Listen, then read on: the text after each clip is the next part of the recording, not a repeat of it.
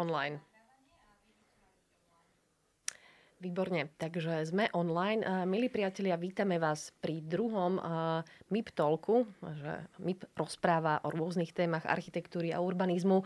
Pred mesiacom sme boli o takomto čase na Komenského, ktoré bolo jedným z prvým pilotov vôbec architektonických súťaží, tak sme si to tematicky preklenuli dnes na tému architektonické súťaže. A vyzerá, že je to veľmi architektonicky nabitý týždeň a my už máme vlastne po Cezarovi aj e, pomerne významných hostí. A dnes na túto tému privítame troch architektov. A prvým z nich určite začneme Pavlom Paňákom, ktorý vlastne je zodpovedný možno pre tých, ktorí sú naši mladší poslucháči. Určite poznáte budovu divadla no, SND ako nového divadla, alebo našu banku, alebo vôbec vodné dielo Gabčíkovo pôsobí v ateliéri Paňak Kusy a včera teda vyhral aj ocenenie za Cezara, čiže gratulujeme.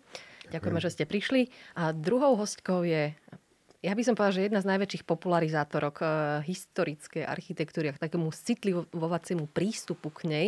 Henrieta Moravčíková pracuje na Slovenskej akadémie vied a veľmi aktívne ju poznáte možno aj z takých platform ako Dokomomo.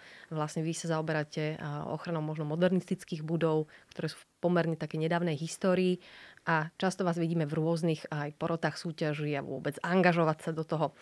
Tak a tretím vlastne v poradí najmladším, ale momentálne asi pre mňa aj najvýznamnejším hostom je uh, môj kolega uh, Peťo Leny, ktorý, ktorý vlastne predo mnou štartoval prvý podcast na Rádiu FM. Teraz sa stretáme, dúfam, že lepšej rečníckej konštalácii.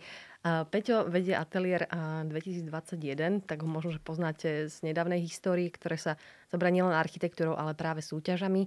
A touto agendou sa zaoberá aj na Metropolitnom inštitúte Bratislavy, kde je tvoja rola vlastne nielen vypilotovať prvé súťaže, ale aj nastaviť systém takéhoto, nie že veľkopánskeho huncúctva, jak tu pred chvíľou zaznelo, ale vlastne ako to zaznelo, že toto patrí k demokratickej spoločnosti. Takže aj o tom sa budeme dneska baviť.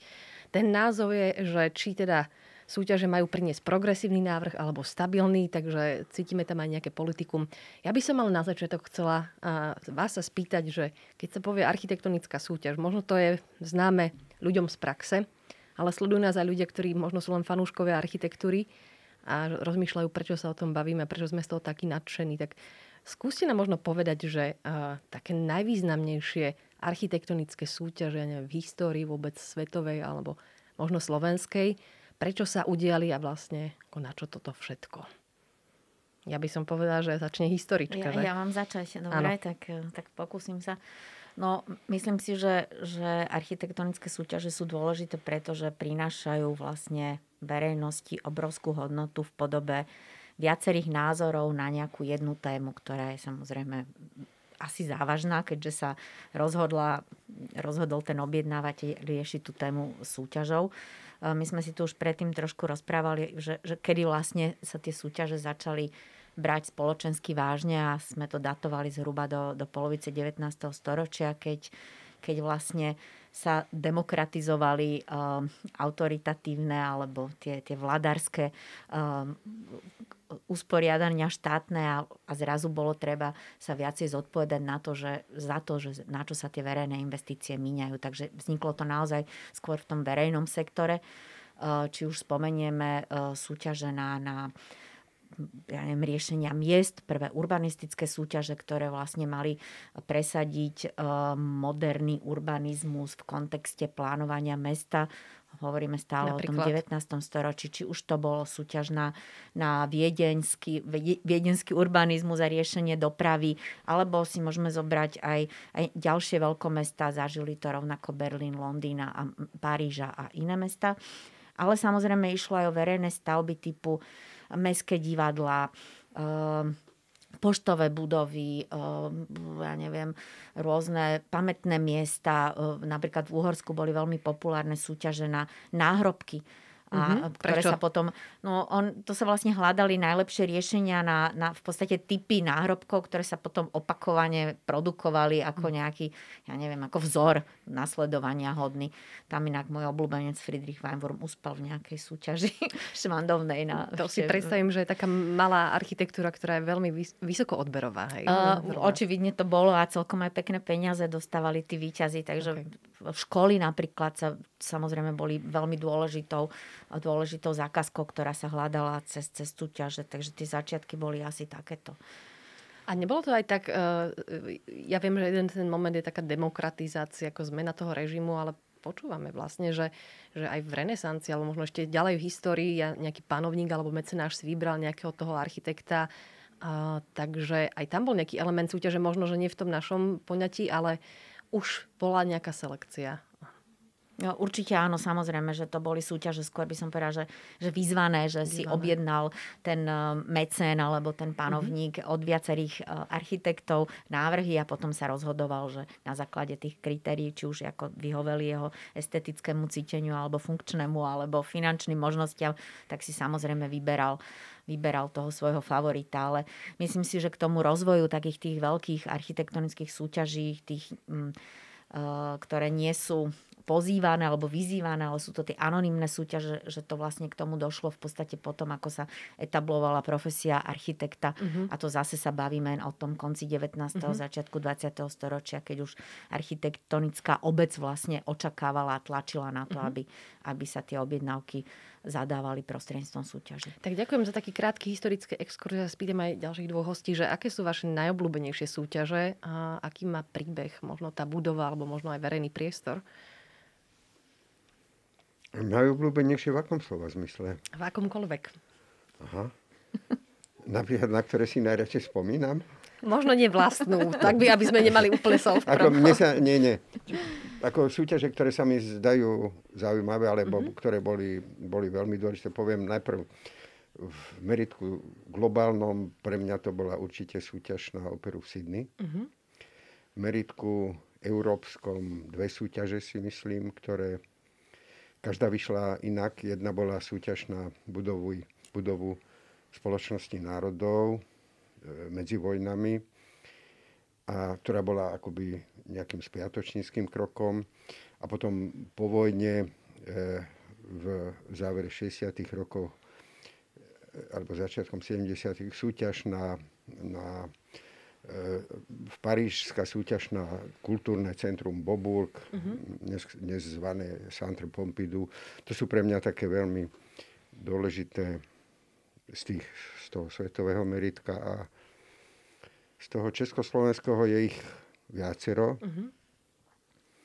Povojnových dôležitých súťaží. E, silne sa to, ono sa to rozbehlo už vlastne v 50. 50. rokoch, 60. rokoch nemuselo to mať podobu bezprostredne súťaže, akoby nejakej vyhlásenej súťaže verejnej architektonické. Veľmi často to boli súťaže, akoby porovnávacie štúdie, uh-huh. ktoré sa robili cez zväz slovenských architektov. Vtedy uh-huh. aj, aj, aj to bola jedna legitimná forma. Takto napríklad vzýšiel dedečkov návrh na, na prestavbu a dostavbu uh, Národnej galérie. Uh-huh. A, no a potom sú Určite súťaž na pamätník Slovenského národného povstania. Mm-hmm. A potom prichádzajú tie veľké, veľké prestížne súťaže, to znamená na Slovenské národné divadlo v závere v 79. roku. Čo je ešte? Národná banka. Asi to sú možno také tie naj, najväčšie, A všetky tieto budovy spája, že priniesli ten najlepší návrh, alebo bol neočakávaný v tej dobe?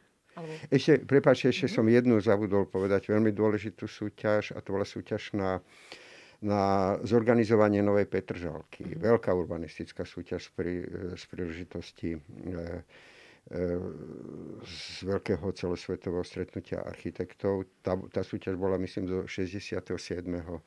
roku. Veľká, snáď naj, naj, najsilnejšie obsadená medzinárodná súťaž mm-hmm. pre, na slovenskú tému, určite. Ja už to dostávam trošku taký pocit, že architektonické olimpiády, hej, že či toto môže byť jedna z tých najvyšších ocenení, byť v takejto medzinárodnej súťaži, hlavne v tých globálnych, eh, ktorých ste spoznávali. Tak iste viete, tie, tie veľké súťaže, e, tie iste tomu víťazovi donášajú aj veľkú slávu, aj veľa starostí, ale Isté to sú také uh-huh. hviezdne hodiny architekta. Peter, aká je tvoja najobľúbenejšia súťaž? Ja viem. tá spred Vy viete jeho. Kúpele Grösling samozrejme. O tom sa teraz nehovorí. Poďme. Súťaž na kúpele Grösling skončila teraz pred pol hodinou, takže to je taká celkom čerstvá vec, ktorej sa teším. A už teraz je moja obľúbená. Z tých vecí, ktoré skončili teda skôr, tak a, mám rád súťaže, ktoré skončili výsledkom, ktorý sa postavil a ktorý je zaujímavý. Z tých súťaží, ktoré vlastne prebehli za socializmu, tak podľa mňa ako vrcholová vec je slovenský rozhlas. Uh-huh. Je to neuveriteľné dielo, ktoré je akože neuveriteľné, že vzniklo vôbec, uh-huh. a k tomu ešte na Slovensku. Uh-huh. A z tých súťaží, ktoré vlastne boli už za demokracie, tak z tých, čo poznám, tak napriek tomu teda, že som sa toho nejakým spôsobom zúčastnil, tak, tak to budem menovať, tak podľa mňa bola významná súťaž na uh-huh. radnicu v Leopoldove. Uh-huh. Bol to taký, taký určitý predel vlastne v dobe, keď tých súťaží bolo málo a keď tá všeobecná dôvera bola vlastne veľmi nízka, mm-hmm. tak ten eh, Leopoldov vlastne pomohol poslúžiť ako taká nejaká ukážka toho, že vlastne je to možné. Mm-hmm. Ja ešte ostanem v takom globálnom meritku, lebo mm, uh, predsa len je východ, akože rozdiel medzi východom a západom. Sú nejaké krajiny, ktoré majú povedzme dlhodobo takú uh, tradíciu v týchto súťažiach, alebo uh, sú v tom lepšie, pretože zdá sa mi, že s ohľadom na našu históriu my sa do toho tak chytáme, hlavne posledné roky. Takže či to bolo nejaká záležitosť nejakej krajiny, alebo, alebo to bolo proste len tak, že 19. storočia všetko no nie, ja si myslím, že to, že to veľmi súvisí naozaj s tým, že do akej miery tá krajina bola schopná investovať. Mm-hmm. Takže vždy sú to tie obdobia, keď, keď sa generujú veľké investície stavebné. A samozrejme aj to, do akej miery potom tam hrá rolu trebárs ten sociálny štát. Uh-huh. To sa týka výstavby a súťaží po druhej svetovej vojne. Ale uh-huh. ja by som sa vrátila ešte k tomu, čo, čo Palo vlastne načal, že tie prvé veľké súťaže, to, to sú tie bohaté krajiny, že ja neviem, ja by som ešte pridala k tým tvojim obľúbeným, skoro by sme sa zhodli, Kľudne. že pridám, čo ja viem, súťaž na, na budovu Chicago Tribune. Okay.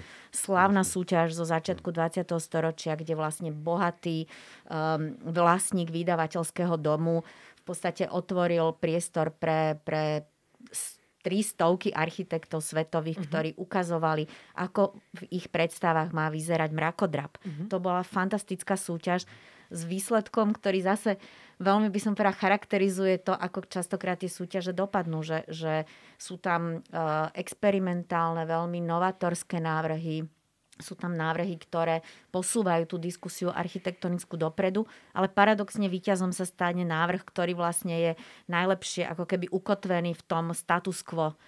A to sa presne stalo pri Chicago Tribune, že čo ja viem, Nemci, ktorí tam priniesli Gropius, priniesol nádherný vežiak, subtilný, úžasný. Nie, nezvíťazil. Zvíťazili mm. Američania s konzervatívnym, gotizujúcou takou tortou, ktorá sa v podstate stávala už vtedy po celej Amerike. Mm-hmm. A mhm. to isté, tá druhá súťaž, čo si spomínal, tá Ženeva. Ano. Vlastne budova mm. Spojených národov po, dru- po prvej svetovej vojne, obrovská medzinárodná investícia, vlastne špičková a najväčšie hviezdy ako Corbusier a, a Hannes Mayer, nádherné návrhy bez šance a vyhrali to architekti, ktorí v podstate priniesli veľmi konzervatívnu, klasickú architektúru. Možno dnes už sa na ňu pozeráme aj s istým rešpektom, ale v tom období vyvolala obrovskú vlnu odporu. Mm-hmm. A neviem, či náhodou celý Siam nezvykol, nevznikol preto, že, že boli tak naštvatí tí architekti avantgardní, že, to, že čo sa stalo. No zdá Takže... sa, že, že chytáte možno, že aj ten, eh, tú tému alebo dramatický úzol tejto debaty, že či teda súťaže sú schopné priniesť ten najprogresívnejší návrh, alebo naozaj vyhrať to status quo, že že, že tak ako to teda vzniká, hej? Že je to o porote, že nakoniec aj tak všetci prevážia, alebo to poznajú, alebo, alebo poznáte aj súťaž, kde to naozaj bolo tak, že niečo úplne nové vyhralo. Ja myslím, že to nemá nejakú jednotnú receptúru. Ten mechanizmus je stále rovnaký, ale to celé ostatné je alchýmia z, z úrovne návrhov, z kvality poroty, ani nie tak z kvality, zo zloženia poroty. Mm-hmm. A, a to, tá, to sú až, až také sotva ulapiteľné témy, kedy sa začne to rozhodnutie uberať nejakým takým svojim životom a svojim, svojim smerom. A nie, na to nie je, nie je na to nejaká, na to nie je pravidlo. Mm. Je, to, je to otvorená hra až mm. do mhm. konca. A ona ani nemusí zaručiť naozaj to, že, zvíťa, že zvýťazí ten najprogresívnejší návrh, ale fakt je, že žiaden iný lepší spôsob na, na zrovnanie e, názorov na jeden problém neestuje. Mm-hmm. Proste v tom je to, to je tak. Pozeral som film Jedna z nahnevaných mužov, kde bolo vlastne porodcovia a jeden bol proti, e, mali rozhodovať o nejakom treste smrti všetci boli jasne za a on ich dokázal presvedčiť o úplnom opaku. Čiže napríklad, to si predstavím po tou alchymiou, čo sa tam môže diať v tej porote.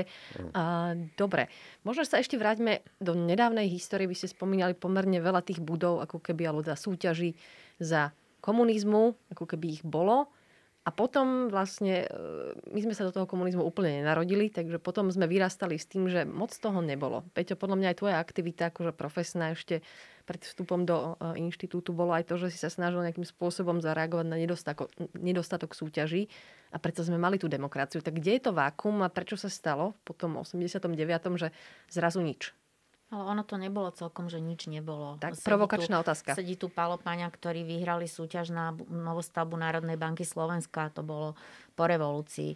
Ale bolo toho rozhodne menej. No, ale bolo to spôsobené práve tým, že verejný sektor, ktorý vlastne má uh, z titulu svojho uh-huh. postavenia povinnosť robiť súťaže, tak ten prakticky neinvestoval. Uh-huh. Takže toto odpadlo, tento segment a ten je dodnes veľmi dietný, lebo tie súťaže, o ktorých sa bavíme, že sú, tak sú to väčšinou súťaže, nechcem teraz povedať, že marginálne, ale uh-huh. to nie sú tie veľké štátne objednávky typu divadlo, typu, ja neviem, e, kultúrny dom alebo, alebo proste urbanizmus veľkého mesta.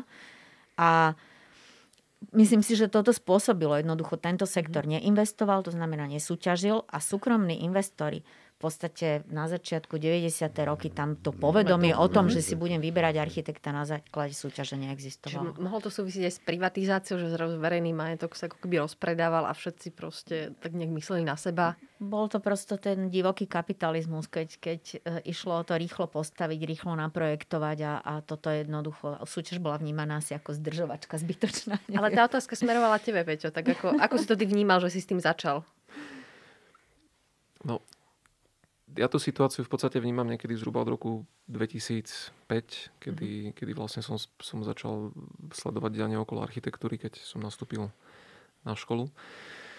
A ja tú situáciu proste vnímam tak, že tá občianská spoločnosť jednoducho nebola na takom stupni vyspelosti a nemala také možnosti, aké teda postupne získava v rámci tých posledných rokov, kedy vlastne ten počet postupne stúpa. A na začiatku som cítil možno oveľa väčšiu nedôveru v rámci toho verejného sektora, ako, ako je to teraz. Vlastne s každou ďalšou súťažou, ktorá priniesie nejaký zmysluplný výsledok. Mm-hmm. To znamená, že kvalitnú stavbu, ktorá sa postaví, alebo teda ktorá a, sa stavia, mm-hmm. tak vlastne tá, tá dôvera postupne rastie. A postupne to stúpa. No akože ja, ako Henrieta hovorí, tak tie veľké veci sa nesúťažia. ja si myslím, že, že to, že sa tie veci to, že sa nám zdá, že sa tie veci nestávajú, je iba vlastne nejaká časť toho problému. Že podľa mňa stále sa stavajú obrovské veci, akurát mm. tie veci sú stavané kadejakým iným spôsobom. Ako napríklad? Každá doba má proste nejaké svoje investičné akcie. Hej, že kedy mm-hmm. si sa robili divadlá, rozhlasy, banky, banky a tak ďalej. Dneska sa stavajú diálničné mosty, e, stavajú sa železničné stanice a tak ďalej. A to sú všetko vlastne obrovitánske zadania, mm-hmm ktoré reálne existujú na Slovensku dnes, ale neriešia sa formou súťaže. Myslím si, že... Formou architektonickej, formou architektonickej súťaže. súťaže hej. Pričom to by boli nádherné zadania, na ktorých by mohla vyrásť vlastne celá súčasná generácia. Mm-hmm. To je pravda, mi to mm, pripomína môjho mentora Cecila Balmonda, ktorý hovoril, že jeho vlastne najobľúbenejšie stavby a želal by si viac súťaží práve na mosty, lebo to je pre neho aj symbolická gesto pre architekta, ako posunúť sa z tej budovy do niečo takéhoto. Takže Ďaká za tento ako keby nový pohľad, ale predsa len mám tu akože, že, že nepoviem, že pamätníka, ale vy ste zažili tú dobu a, a vy sa venujete histórii, že, že keď sme hovorili o demokratizácii spoločnosti, že komunizmus nebol demokracia. Že ako sa súťažilo počas komunizmu? Boli tam nejaké politické tlaky, alebo boli tie uh, ako keby súťaže čisté? To určite Palo to zažil priamo na vlastnej koži, ale my keď to zhodnotíme ako historici a pozeráme sa na súťaže, porovnávame trebárs uh-huh. súťaže z obdobia Prvej Československej republiky a potom trebárs súťaže zo 60 rokov, tak tam nejaký veľký rozdiel v mechanizme toho súťaženia vlastne sa nedá nájsť. Uh-huh. A tie poroty si myslím takisto, že boli zostavované skutočne z odborníkov, že dokonca tam bol oveľa menej zastúpený ten uh-huh. investorský sektor, uh-huh. ako je to treba dnes. Uh-huh. A to platí rovnako aj na tie 30., 20., 30. roky, na tie 60. Celkom, celkom isto, teda ne, nepobadal som ani v najmenšom v tých súťaží, ktorých som sa ja zúčastnil, čiže bol, boli sme u toho aj s Martinom Kusim a s Pedrom Bauerom, tak akoby politický tlak určite nie. Uh-huh. Určite nie, ani, ani čo sme sa potom podozvedali zo zákulisí uh-huh. tých. Jediný, jediný malý taký politický úkaz bol, to sme sa tiež potom dozvedeli, že keď sa otvorili, v Dolnej Krupej sa porotovalo Národné divadlo a otvorili obálky, tak prvé bolo, že kam si zavolali, že kto to sú tí Baver, Kusy a Paňák. Dostali a, a bolo, že, že sme v poriadku, tak potom sa to mohlo... Ako, Čo to, to znamenalo to v poriadku? Ja neviem, že či nie sme nejakí disidenti, alebo hmm. viete, že či nie sme nejaké takéto živoly. Ale, ale paradoxne, keď sa bavíme o tých politických vplyvoch, oveľa väčší politický vplyv bol vlastne za tie prvé republiky. Lebo teraz mi prišlo na um vlastne ten, ten škandál okolo súťaže na, na Zemiedelské múzeum, dnes budova Národného Prahe. múzea. Nie, tu u nás, tu, v Bratislave, na nábreží Dunaja, kde vyhral Pavel Janák, veľký okay. to český architekt, profesor, obrovská postava a napriek tomu sa podarilo uh, to tak krásne zmanipulovať, že nakoniec projekt bol zadaný Harmincovi a stojí tam Harmincov barák a nie okay. Janákov. Takže ako, by som povedala, že vtedy boli tie politické tlaky paradoxne tým, mhm. že tých politických strán bolo viac uh-huh. a chceli si každá uhrať nejakú tú svoju pozíciu. Agrárnici, ktorí podporovali Harminca, mali blízko k Zemedelskému uh-huh. múzeu, tak tam chceli mať svojho človeka. Uh-huh. Čo v tej autoritatívnej komunistickej spoločnosti, kde bola jedna strana, no tak mm, ten súboj vlastne neexistoval. Dobre, a ešte predtým, než sa posunieme úplne na Slovensko alebo Československo, v tomto období e, tak mi akože prebleslo hlavou, že, že teda sa vlastne hodne stavia proste v Číne, na Blízkom východe, tam sú obrovské peniaze, tam proste všetci architekti stavajú, hviezdni architekti chcú stavať tam sú to súťaže, alebo to si len nejaký bohatý šejk, alebo neviem proste, že Čína je, zadá. Je, je, je to, to aj tak, aj tak. Je to aj tak, aj tak. Robia sa velikánske súťaže, veľké a aj na, na veľmi ako prestížne nové štvrte, mm-hmm. myslím teraz na, na Áziu, osobitne na Čínu. Ale sú to aj priame oslovenia, mm-hmm. ktoré idú bez súťaže, že si vyvolia mm-hmm. niekoho a ten, tento ďalej robí, teraz mám na mysli treba z novelovú pobočku Louvru v Abu Dhabi, Abu Dhabi. Na, na, na priamu zákazku. Čiže deje sa to aj uh-huh. tak, mhm. aj tak. Uh-huh. Tak akože pred pár rokmi som bola vlastne v Kazachstane a tá Astana, to je proste akože každý tam chce stavať, hej, lebo to je Jasne. proste geniálna priama objednávka a teda... Áno a je to presne tá hviezdna architektúra. Ale tak poďme na Slovensko, že teraz, že vieme, že určite, že, že verejný sektor e, je asi z tých troch, jeden z tých najchudobnejších proste. Máme problém s pozemkami, máme problém vlastne s koordináciou, že je tu samozpráva, keď si vyhlási súťaž, to je skôr úkaz, hej, že, že, že keď sa toto niečo stane. Takže čo sa dneska zadáva a zlepšuje sa to oproti, povedzme, že poslednému 10 ročiu? Peťo, to už asi na teba.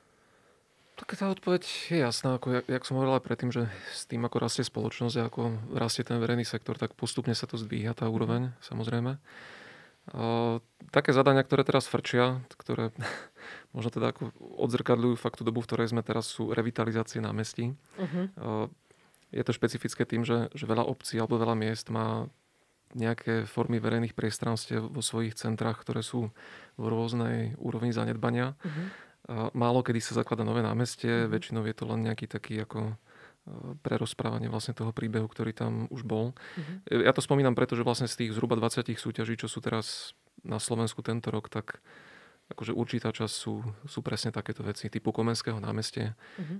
Proste nejaký priestor, ktorý je už teraz stavebne vymedzený, ale treba ho vlastne nejako, nejakú formu mu dať. Uh, súťaž na námestie SNP a Kamenné námestie a tak ďalej. Hej? A je to Paradoxne, asi... pardon, že uh-huh. je mhm. tam vidieť ten rozdiel, že zatiaľ, čo vtedy cez, tých, cez komunizmus bol uh-huh. štát investor, teraz sú to obce a mesta. A že už naozaj vidno, že ktoré sú skvelé že ja viem, Trenčín, hej, dostali Cezára za to, mm-hmm. ako sa aktivizujú v prospech architektúry. Leopoldov už sme spomínali.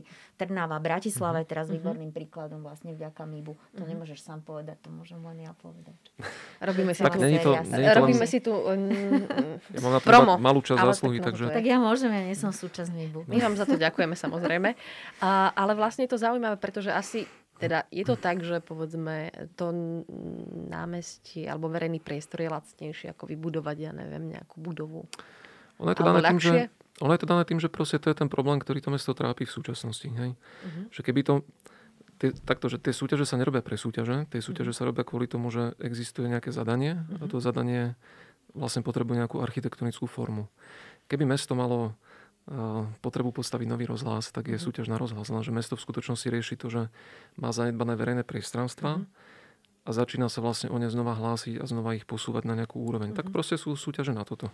Keď bude iná potreba, tak, tak budú súťaže zase na Čo to. Čo napríklad štát, lebo štát má väčšinou kompetencie v týchto obrovských akože, že, že budovách. On by si mohol dať novú operu alebo rozhlas alebo televíziu. Ako je to s našimi štátnymi inštitúciami? No, to by sme sa mali spýtať, že prečo napríklad taká prestavba hradu nebola zadaná. Kritický moment debaty. uh-huh. hradu nebola zadaná cez architektonickú súťaž. Uh-huh. A to si myslím, že je jedna z najväčších investícií o takýchto, tohto typu, keď odhliadneme samozrejme od mostov. Uh-huh. To máme ďalší príklad nesúťaženia a podobne. Takže štát si moc nepotrpí na tieto veci. No, štátne inštitúcie, teraz hovoríme o železniciach, ale keď ste spomenuli, že teraz sú vlastne že hlavné stanice tým miestom, ktoré sú vlastne ako keby tým chrámom dnešnej doby v tom tranzite, tak uh, to je veľmi zaujímavá perspektíva. No, tak závisí to zase, že kto je vlastníkom a kto vlastne bude bude vypisovať, keď teda bude vypisovať súťaž, lebo môžu to byť železnice, uh-huh. môže to byť obec alebo uh-huh. mesto, že je vlastníkom. Tam myslím si, že to uh-huh. nie je úplne jednoznačné, že, že vždy je tam štát ako, ako ten kľúčový vlastník. Spravidla sú to také, také areály, kde je to už majetkoprávne, je to vychystané na to, aby, aby že tam nie je jeden jasný vyhlasovateľ, že to sú aj územnícky sú to uh-huh. komplikované vzťahy, východiska pre tú uh-huh. súťaž. Tak spomenuli sme teda akože viac menej, že verejný sektor, ale predsa sme za, zaznamenali nejaké súťaže, alebo aspoň proto súťaže aj od developerov. Máte pocit, že sa už kultivujú aj oni a že vlastne začínajú ako keby naberať túto modu, lebo povedzme v zahraničí to tak je, alebo ja neviem, už je tu nejaká kritická masa? Tak tí developeri uh v rámci súkromného sektora prebieha mnoho, mnoho súťaží, o ktorých uh, nikdy nikto nahlas nepočul. Uh-huh. Uh, mnohí developeri používajú tie súťaže jednoducho z toho dôvodu, že sa snažia uh, o to isté ako verejný sektor, teda dať formu nejakému zadaniu. Uh-huh. Akurát tým, že vlastne oni nie sú povinní to zverejňovať, tak, tak to nezverejňujú. Nie je to vlastne pre nich nevyhnutnosťou. Ale napriek tomu sa na Slovensku našlo už zo pár developerov, ktorí vlastne vyhlásili súťaž takým spôsobom, že, že buď to tá súťaž prebehla tak, že celý čas bola sledovateľná a výsledky boli potom spublikované. Mm-hmm. Že mhm. vlastne človek mohol vidieť tie návrhy, mohol vidieť to odôvodnenie, prečo to tak bolo. A niektorí dokonca vypísali aj súťaže, ktoré boli vlastne otvorené, ktorých sa mohla, mohol zúčastniť každý architekt, ktorý vlastne splňal to zadanie. Ja si myslím, že je to fajn, myslím si, že to není nevyhnutné. Mm-hmm. Ja, ja osobne ako vidím oveľa väčší dôraz na, na tom verejnom sektore, lebo to je ako keby nejaký e, vyhlasovateľ, od ktorého to naozaj máme právo požadovať mm-hmm. ako verejnosť. A požadovať to od developera môžeme, pokiaľ sa jedná teda o nejaké zadanie, ktoré významným spôsobom tvorí mesto a mhm. ovplyvňuje mm-hmm. život tých obyvateľov, obyvateľov, ktorí v ňom žijú. Mm-hmm. Ale tam sa vlastne stále ešte ako spoločnosť asi potrebujeme dotiahnuť na to, aby vlastne vznikali tie mechanizmy a tie formáty spolupráce s tým mestským vedením na to, aby, aby takáto vec akože logisticky vedela prebehnúť a mala tú mieru kontroly a tej kvality, aby, aby stala za to. Dobre, ja teraz technická skontrola som Facebook, že nám píšu ľudia, hlavne, že sme že, že potichu, tak uh, ja vás počujem dobre v týchto sluchatkách, neviem, či my môžeme zvýšiť de- decibely, ale keby sme potichu, prosím vás, skúste si vy uh, zvýšiť uh, hlasitosť vo vašich počítačoch alebo kdekoľvek nás počujete a ak to úplne že nepôjde, tak garantujem, že ten podcast bude veľmi dobrý, lebo v mojich ušiach je to taká hudba. Celkom. Dobre, a kľudne nám môžete aj písať, ja občas pozriem aj na, na stránku. Máme ešte 30 minút na aj vaše otázky, ale konečne sa dostaneme k tomu gro veci, že, že čo je podľa vás, že atribút že kvalitnej súťaže a hlavne dneska, pretože aj tá architektúra sa vyvíja, aj ste spomenuli, že už sa robia možno iné priestory, je tu klimatická kríza, nová generácia, je tu proste rôzne vplyvy, je to ako keby niečo úplne iné ako v minulosti. Takže ako vnímate kvalitnú súťaž z hociakého uhlu pohľadu? No, veľmi dobre zostavený program, mm-hmm. zadanie, kvalitne postavené zadanie a kvalitne postavená porota. No a môžete byť špecifickejší, lebo to je taká veľmi generálna vec. No, pod, viete, pod tým kvalitným programom môže byť veľmi veľa aspektov, mm-hmm. ktorých, ktorých vedome to najdôležitejšie, čo sa dnes očakáva od, od jednej novej investície, to sa tam dá naformulovať. Takže to ja, to ja čítam pod kvalitou zadania. A pre ľudí, ktorí akože fakt, že nerozumejú architektúre alebo o tom počujú stále, je to príliš vágne, vás do toho budem tlačiť, že čo to je, že máme podklady dopravné, vlastnícke, nejakí proste historici sú do toho prizvaní, alebo dokonca si spraviť nejaký prieskum verejnej mienky. Čo to všetko zahrňa? Viete, to, samozrejme tie technické podklady, tie sú, tie, áno. áno, tie musia byť naprosto na úrovni, ale ide mi o tú formuláciu tých cieľov, čo má byť, čo má byť cieľom tej súťaže. Uh-huh. A keď sa tam presne naformuluje, otázky, otázky udržateľnosti alebo nejakej energetickej úspornosti, mm-hmm. otázky možnej variability budúceho používania. Mm-hmm. To, to všetko sa dá takto vyformulovať v tom, mm-hmm. v tom zadaní, aj keď je to konkrétny program, ale ak sa tam naznačí že jedno, jedné z tých, jedna z tých kritérií, že je, že je e, vlastne budúce variabilné používanie, alebo že je ten dom nastavený tak, že dokáže absorbovať premenu mm-hmm. bez nejakých radikálnych, to už sa zakladá v koncepte a to si myslím, že to mm-hmm. je to, čo zakladá kvalitné, kvalitné e, zadanie. Ako by ste to rozšírili? Nie, ja si na jednej strane nemyslím, že by dnes sme mali, že by mala byť tam tie parametre tej dobrej súťaže, že nie sú až tak iné ako predtým. Že každá doba má vlastne svoje očakávanie. Dobre, na začiatku alebo 20. storočia nehrala udržateľnosť až takú rolu, ale boli iné eh, by som povedala, tie kritéria, ktoré boli pre danú spoločnosť rozhodujúce. Mm-hmm. A mhm. tie musela vedieť proste do, tých, do toho programu a do, tých, do toho rámca tej súťaže dostať. A čo je ešte si myslím veľmi dôležité, že aj komponovanie vlastne tej poroty, že by, to je strašne citlivá vec, mm. Paolo sa toho už tu dotkol, že, že na jednej strane môže ten vypisovateľ súťaže kompozíciou poroty totálne ovplyvniť výsledok, mm-hmm. že si nakomponuje E, ľudí, ktorý, o ktorých presne vie, aký majú názor a už to vlastne niekam smeruje. Mm-hmm. Alebo naopak to riskne a, a proste dostane tam ľudí, ktorí nie sú úplne toho istého názoru, ale z ich dialogu môže vzniknúť niečo naozaj hodnotné. Mm-hmm.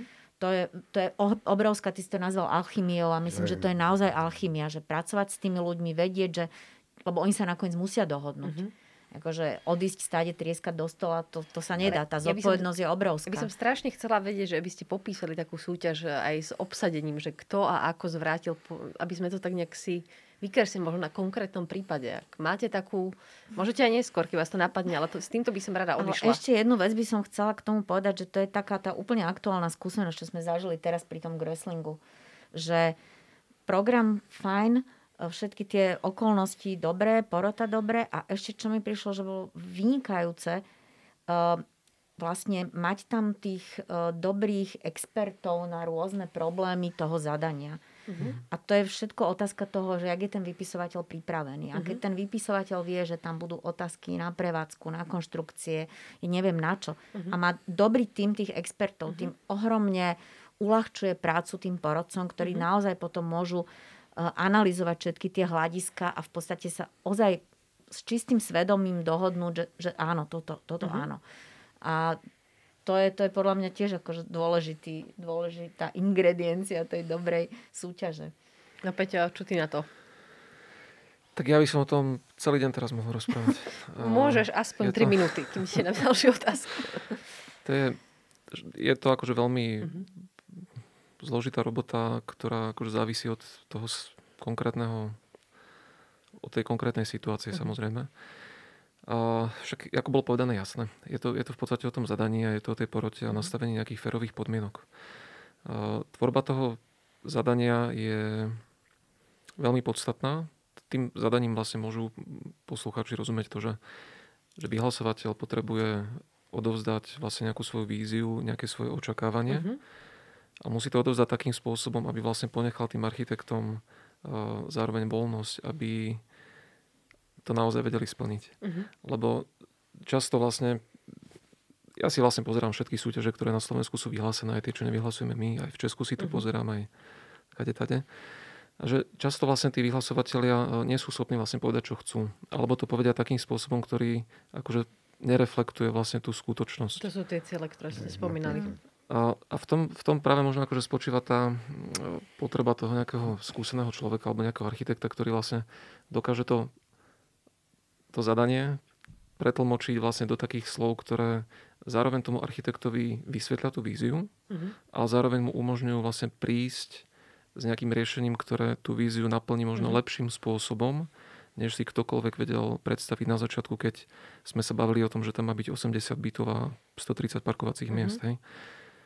Takže to je, to je akože časť tej alchymie a čím je to zložitejší projekt, tým je to zložitejšie. Mm-hmm. Hej? Že jedna vec je nájomná bytovka, druhá vec je kúpela Grosling mm-hmm. so všetkými tými vrstvami, energetikou, prevádzkou, knižnicou, mm-hmm. rozpočtom, mm-hmm. statikou, proste historickými vrstvami, ktoré majú rôznu mieru ochrany, mm-hmm. rôzne spôsoby prezentácie mm-hmm.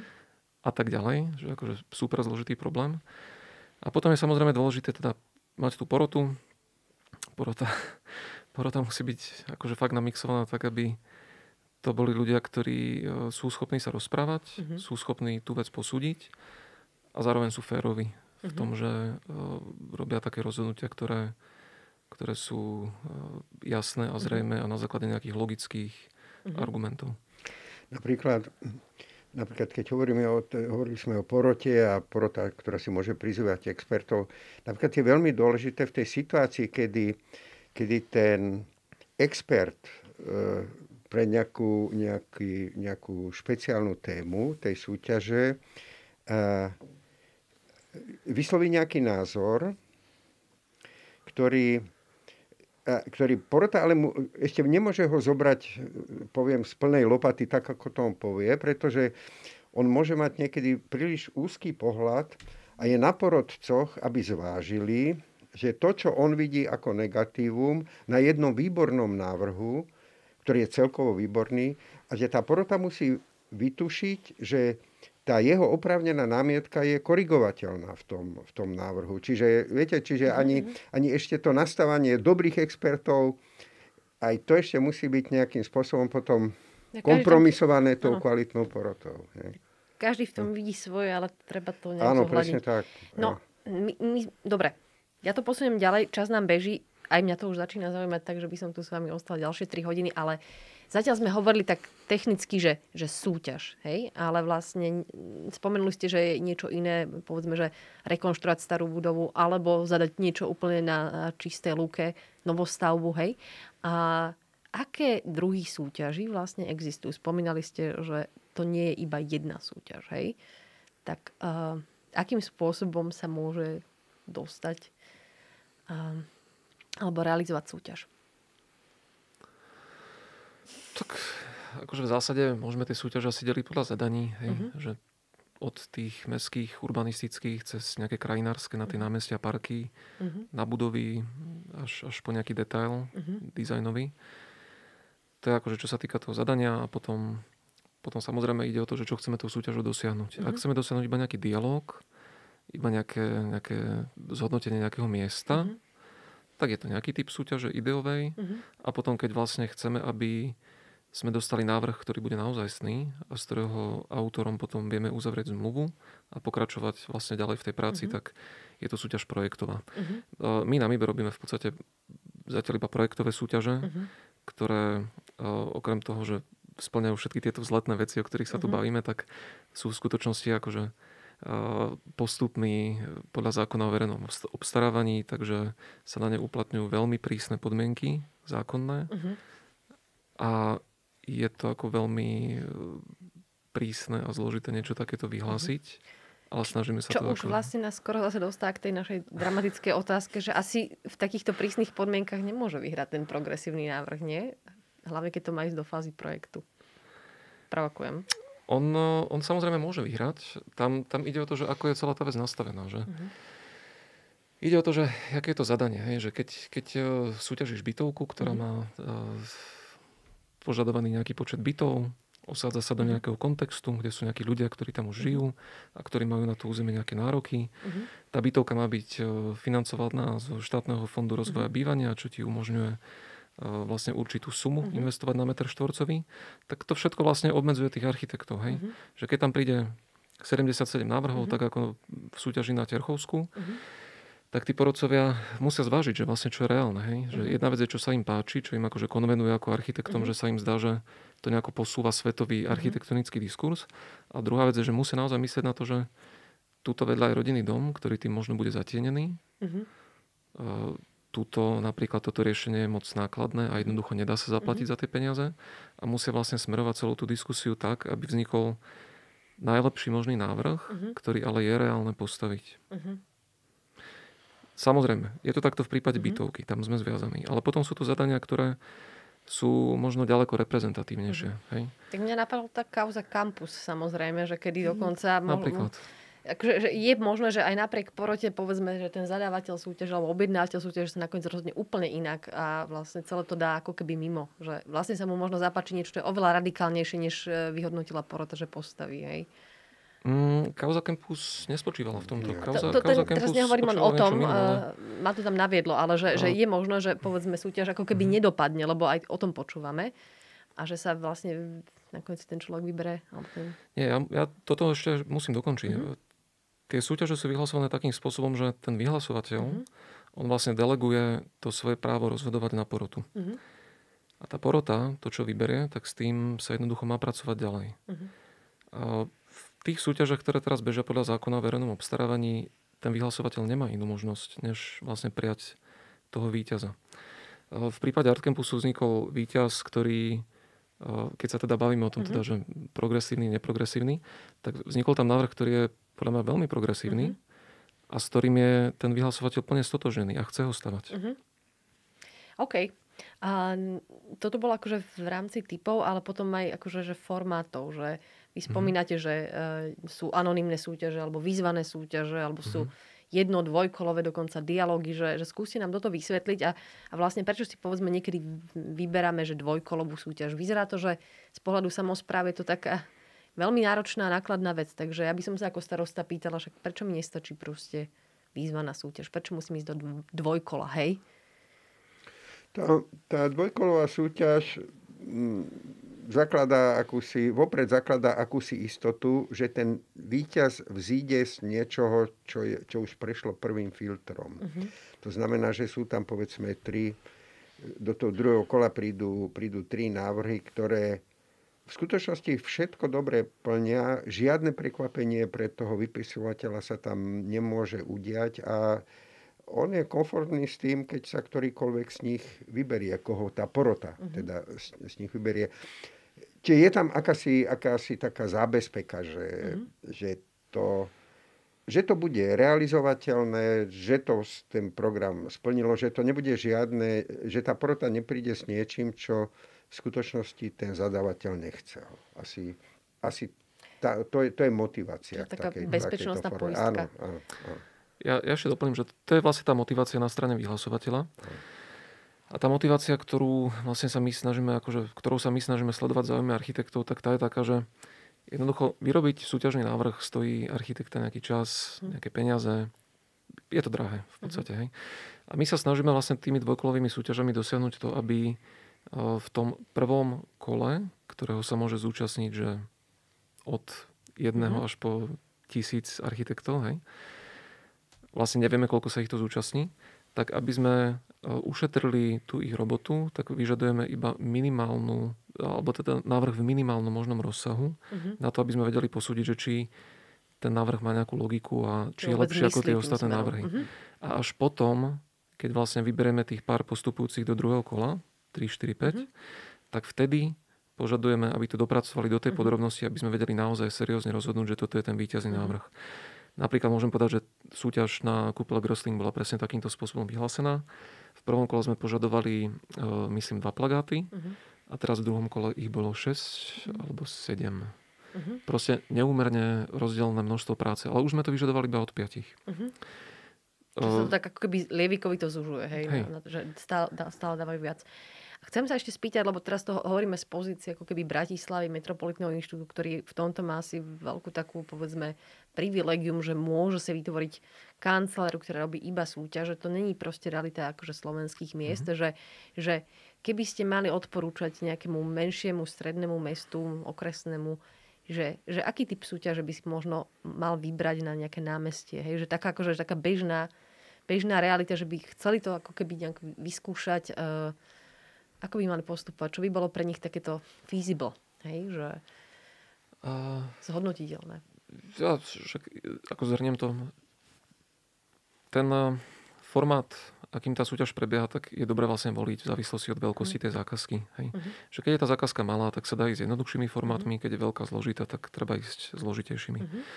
Uh, máme Slovenskú komoru architektov, ktorá v tomto funguje veľmi dobre, takže keď hoci ktorý občan alebo zástupca samozprávy, hoci kde na Slovensku, chce získať nejaké informácie o tom, že čo má robiť, uh-huh. koho môže osloviť, alebo proste aké sú tie kroky, uh-huh. tak dá sa zatelefonovať na komoru, uh-huh. alebo napísať, dá sa s nimi dohodnúť stretnutie uh-huh. a oni vlastne poskytujú servis k tomu, aby, aby vlastne usmernili všetkých týchto potenciálnych vyhlasovateľov.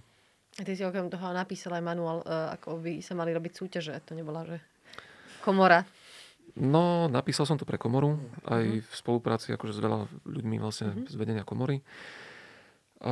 Vzniklo to pred pár rokmi. Je, bol to taký materiál, ktorý asi celkom dobre slúžil na to, aby vysvetlil tie základné otázky, keď človek vlastne vôbec netuší, čo je to súťaž. Uh-huh. A teraz asi pred mesiacom myslím, že sa rozchytali už posledné kusy, uh-huh. z čoho sa teda teším. A máš pocit, a momentálne že, pracujem... že, že sa to využívajú, že, že sú aj iné ateliéry, ktoré, alebo ja neviem, robia. Áno. Vyzerá to dobrý veľmi, biznis. veľmi mhm. prínosné. Veľmi. A momentálne uh-huh. sa vlastne pracuje na pokračovaní, uh-huh. ktoré bude riešiť tie veci, ktoré už boli možno neaktuálne. Uh-huh. A za ten čas vlastne sme získali nejaké skúsenosti a vieme vlastne, čo tých vyhlasovateľov brzdí. Takže snažíme sa vlastne riešiť tie problémy. Okay. Dobre, dostávame sa do posledných 13 minút. Ja pozerám a pravdepodobne nás je úplne počuť, takže nemáme tu úplne otázky, ale tak my sa tu porozprávame aj sami. A chcem sa teraz už dostať možno ako keby až e, k nám do Bratislavy, aj keď ste nás pochválili e, za veci, ale mám tu takú otázku, že, že my teda mali sme už respektíve tri súťaže architektonické. Bola to bytovka, hej, potom vlastne verejný priestor, tá železná studnička Komenského námestie. Viete nám trošku povedať, že, že kto vyhral tieto súťaže, respektíve, že ako, aké typy neviem, prístupov to, to vyhralo, že neboli to nejaké, že, že tancujúci dom, nebola to žiadna veľká vec. V podstate to bola taká, povedzme, že utilitárna vec, ale zase veľmi pekná, kebyže pozerám tie vizualizácie. Mm-hmm. To je asi otázka na mňa teda. Áno, je to na teba. Ideme do posledných 10 minútach proma. Akože keď to, keď to zjednoduším, tak všetky tie súťaže vyhrali návrhy, ktoré boli pragmatické. Uh-huh. A ako som povedal, že boli to vlastne tie naj, najlepšie možné návrhy, ktoré sme si vedeli dovoliť. Uh-huh. Alebo teda, ktoré sa ukazovali ako, ako postaviteľné uh-huh. a prinášajúce nejakú kvalitu. Uh-huh. Na tej Terchovskej, tak tam, tam vyhral vlastne bytový súbor, ktorý uh, oproti tým ostatným návrhom bol vlastne veľmi urbanisticky privetivý voči tej okolitej zástavbe. Boli také malinké domčeky. To bola taká hlavná vlastne. črta možno. Uh-huh. Na Komenského námestí vyhral návrh, ktorý vlastne veľmi dobre uh, zohľadňoval tú podzemnú časť, lebo pod polovicou Komenského námestia uh-huh. je v skutočnosti podzemie Slovenského národného divadla, uh-huh. nad ktorým sa nedá robiť hocičo. A ten návrh to vlastne ako veľmi, veľmi dobre reflektoval. A tú železnú studničku, tak ten, tam zase vyhral návrh, ktorý bol vlastne veľmi jemný a veľmi podľa mňa dobrým a decentným spôsobom zhodnocoval to jemné prírodné mm-hmm. prostredie. Mm-hmm. Dobre. A možno vaše postrehy na, na momentálne možno prácu MIBu a môžete nás aj skritizovať samozrejme, že sú to úplne iné zadanie. Často tu zaznieva slovo pragmatizmus, realizovateľnosť. Ono, zase nerobme si ilúzie, to musí byť aj realizovateľné pod tlakom politických volebných období, lebo v podstate z pozície je to novum. Musí to dopadnúť dobre, takže chápeme tie tlaky, ale ako sa na to pozeráte vy? A ja som rád, že tie súťaže bratislavské, že sa takto rozbehli a že pod touto kuratelou proste to evidentne šlape. A som zvedavý na ďalšie súťaže a, mhm. a na ďalšie veľké súťaže som dokonca zvedavý. To som chcela počuť. Áno. A takže ako, ako vidím to nádejne. Mm-hmm. Som tom, proste zdá sa, že to je dobre nastúpené. Mm-hmm. Henrieta? Ja, to vnímam úplne rovnako. Si myslím, že, že jednak už akože bol naozaj najvyšší čas, aby, aby hlavné mesto malo takýto inštitút a aby, aby sa ten inštitút mm-hmm. angažoval vo veciach súťaži. Nemyslím si ale, že to by mala ostať jediná parketa. Mm-hmm. akože dovolím si byť jemne, nie že kritická, ale prosto spomenúť, že, že tých, uh, tej práce, ktorú, ktorá čaká na Bibie, na Bibie ešte teda dosť viacej a verím, že príde aj k tomu, že sa budeme viacej zaoberať uh, možno územným plánom mesta to my robíme, a týmito to my naozaj. Robíme. No, že toto sú, to sú vážne veci, to rovnako vážne ako súťaženie samozrejme. A bude skvelé, keď, keď uvidíme vlastne výsledky prvých týchto súťaží. A, nevnímam v tomto prípade mm-hmm. slovo pragmatizmus nejak negatívne. Skôr to vnímam trošku tak ako, že, že cena výkon. Že, že za nejakú cenu, ktorú máme k dispozícii, určite tie súťaže ponúkajú ten maximálny výkon. Mm-hmm. A to si myslím, že tí občania určite pocitia mm-hmm. skoro, dúfam, že to tak bude. A Budú vám vďační za to. Áno, a sme v nejakom období, akože nejakom vývoje našej akože spoločnosti, takže možno, že o 15 rokov budeme mať dostatočné kapacity na to presadiť zase niečo väčšie. Hej, že je to len diagnostická otázka. Uh, Možno to bude skôr, však majú prísť tie veľké peniaze z Európskej únie, tak tak dúfame, že ich proste e, štát dobre uh, sprístupní aj samozprávam. Tam sú vždy uh, to bude výhybky. súťaženia. To bude súťaženie a lobbingu.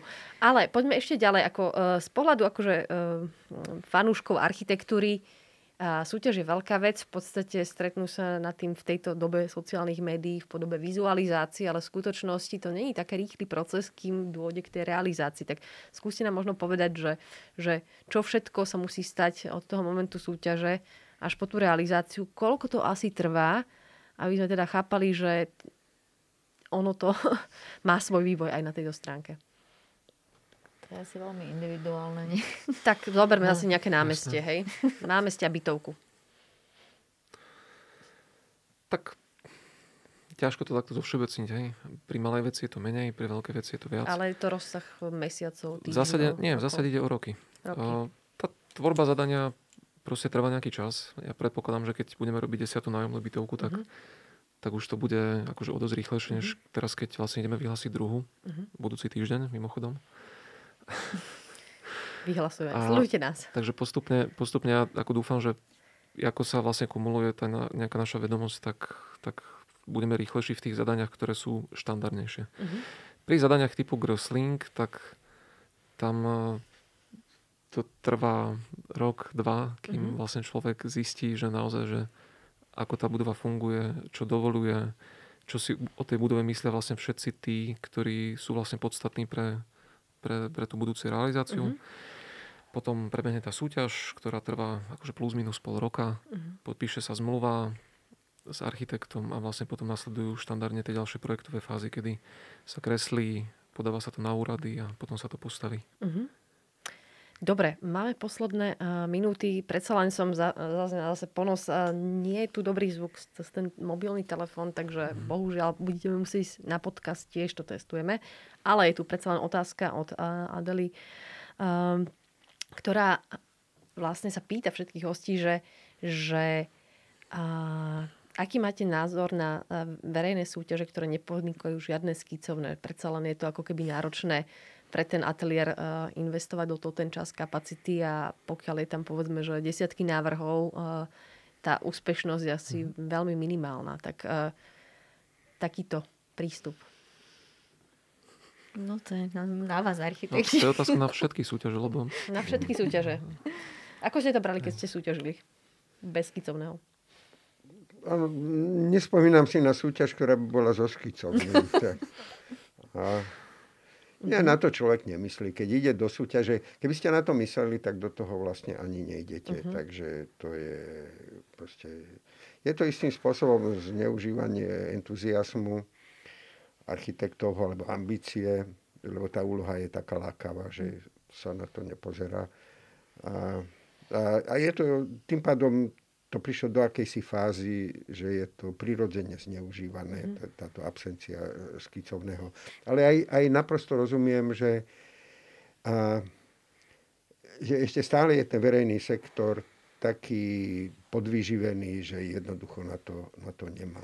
Uh-huh. Možno, že jedno východisko je to, čo Peter spomínal, že naozaj, keď je to dvojkolové, ten, ten prvý produkt je, je minimálne nutný, aby len ozrejmil ideu a v tom mhm. druhom kole už potom vtedy už to skicovné, aké také uh-huh. vlastne má šancu, aby, aby vyplatené uh-huh. bolo. Viete, lebo keď vám príde 30 návrhov, vy nemôžete kalkulovať vo svojom rozpočte, že každý Jasne. dostane nejaké škicovné. To nejde. Uh-huh. Ja ešte doplním, že uh, vlastne vyvinuli sme aj taký spôsob súťaže, ako bol napríklad na Komenského námestí, kedy vlastne v prvom kole architekti predkladajú iba referencie. Portfólia. Nejaké svoje uh-huh. vlastne bývalé, teda nejaké práce doterajšie. A porota na ich základe povie, že ktorí sú tí, ktorí vyzerajú ako, že to spravia najlepšie. Finalisti, ja. A tým vlastne už je potom vyplatené to skicovné. Uh-huh. Týmto pádom je vlastne v tom prvom kole minimalizovaný naozaj uh-huh. ten čas, čo ten architekt do toho musí vraziť. Uh-huh. Zase to má tie nevýhody, že uh, jednoducho sú ateliéry, ktoré majú lepšie referencie, mladý začínajúci architekt jednoducho nemá také referencie. A, a tak. A toto je možno vlastne realizovať iba pri malých zákazkách. Pri mhm. tých veľkých sa to nedá. Jasné. Uh, ja už tu mám jednu takú uh, otázku doby. Uh, ja stále myslím, že sme v takej popularizácii až populizme s tými sociálnymi médiami a uh, že pri zverení výsledkov súťaže verejnosť často reaguje, že mne sa viac páčil tento návrh ako víťazný že prečo víťazný návrh nie je najkrajší z pohľadu verejnosti. To je taká filozofická otázka. Hej? O, ja nemám celkom vysokú mienku o vkuse verejnosti. Takže, Poďme na to. Poďme takže, na to. Zabrníme do toho. E, takže pre mňa, ak sa niečo verejnosti príliš nepáči, tak to je pre mňa dosť dobré znamenie. Dobre, ďakujem za úprimnú odpoveď. Henrieta. No, ako pravda je, že keď ide o verejnú investíciu, ktorá je z verejných zdrojov, na ktoré sa poskladalo to spoločenstvo, tak samozrejme, tak by sa nám to malo páčiť? Že istá, nie, nemusí sa páčiť, ale istá miera m, mm, podpory mm-hmm. zo strany verejnosti je nevyhnutná, lebo inak vlastne ten projekt nie je presaditeľný a čo nie je milované zo strany toho budúceho užívateľa, tak to nebude ani patrične, nebudú si to vážiť jednoducho a tá stavba podľa mňa nie je udržateľná dlhodobo. Takže skôr si myslím, že to nie je otázka, že, že páči, nepáči, alebo verejný vkus je nejaký poklesnutý. Je povinnosťou nás, odborníkov, mm. ktorí vidíme veci mm. uh, možno inak, možno v iných perspektívach, iných súvislostiach vysvetľovať a vlastne ísť, ísť do toho dialogu s verejnosťou a skúsiť sa presvedčiť aj tú verejnosť s poklesnutým vkusom, že, že je to dobrá mm. vec a je to dobre preto, preto a preto. Mm-hmm a vlastne ten pohľad verejnosti sa dá kultivovať, dá sa meniť. A, a to je asi úlohou vlastne aj tých architektonických súťaží, že ponúkame nejaké názory, ukazujeme, čo považuje odborná verejnosť za, za dobré alebo za najlepšie. Skúste sa na to pozrieť, možno mm-hmm. sa váš názor zmení. Veď existujú v histórii mnohé príklady, že vyhrali súťaže diela, ktoré boli odmietané. Mm-hmm a nakoniec si verejnosť kým našla cestu, možno aj práve mhm. cez to vysvetľovanie, cestu osvetu. Takže... A to sa vôbec nebavíme ešte o, o kaplického chobotnici, čo by teda reprezentovalo tento To sú extrémne prípady, vrchol. som povedala, mm-hmm. spoločenskej hysterie, ktorá Hej. zavládne okolo niektorých súťaží. Absolutne. Nie, je to zneužiteľné. Nie, to sa stáva politikum u takých veľmi prestížnych akcií, takže to má osudy rôzne. No a máme tu ešte e, jednu z posledných otázok, e, Pavol, na vás, že, že vy ste už toho zažili veľa, postavili ste veľa a že, uh, zapojili ste sa aj do týchto malých súťaží, ktoré sa tu momentálne robia, že, že bytovka Tiarchovská, že bol to pre vás taká, že, že aká bola motivácia? Taká, že rekreačne si teraz zasúťažím? Alebo, nie, vôbec alebo nie. že, že ako nie, sa vám nie, súťažilo nie, teraz na, v, nie, po tých nie. rokoch vlastne v tomto? Naša neúspešná účasť v súťaži na Tiechovsku bola motivovaná e, tým, že je to veľmi závažná téma uh-huh. pre slovenské prostredie. Uh-huh a, a pre náš proste to, to, čo, to, čo aktuálne to Slovensko mimoriadne potrebuje a, a, a práve preto sa majú toho architekti mm-hmm. zúčastňovať. Nájomná bytovka. Áno, presne Dobre. tak. Výborne, tak to je akože veľmi bohumilý a akože e, dôvod, prečo sa toho zúčastniť. Je to vlastne inovácia v tomto zmysle.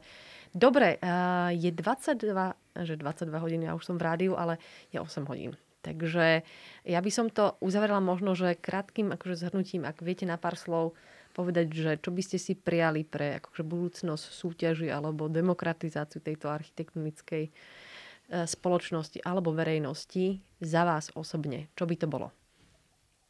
Začneme s vami. Um, súťažiť na všetko, čo je dôležité.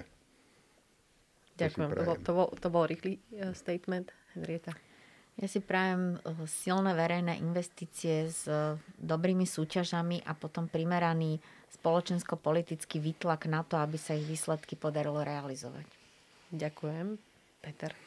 Mm, ja si prajem veľa dobrých staveb postavených zo súťaží. Vy ste taký akože veľmi skrátkovitý, skoro ako sociálne médiá. No, ja vám uh, veľmi pekne ďakujem uh, našim uh, divákom teda a ďakujem tiež, aj keď nás asi úplne nepočuli, ale budete nás počuť už čoskoro na podcaste. Chcem vás takisto pozvať na tretí MIP Talk, ktorý sa bude venovať vizuálnemu smogu. Pôjdeme v Sichrovom novembri, takže bude to dobrá optimistická téma na tentokrát. Ešte raz mm, ďakujem Pavlovi Paňákovi, Henriete Moravčíkovej a Peťovi Lenimu. Vy nás určite sledujte a vy ste tu spomenuli niekoľkokrát ten Grosling, tak ja poviem, že vlastne tie výsledky by mali ísť vlastne verejne. Čo skoro? Čo skoro. Čo skoro. Ak by ste tak chceli vedieť, sledujte aj našu stránku mi.sk, sociálne médiá a môžete naše komunikačné kolegyne, ktoré toto všetko dnes inak zorganizovali a patrím veľká vďaka a bombardovať ďalšími otázkami. My sa s vami lúčime a prajeme príjemný večer. Pekný Ďakujeme, večer. Pekný večer.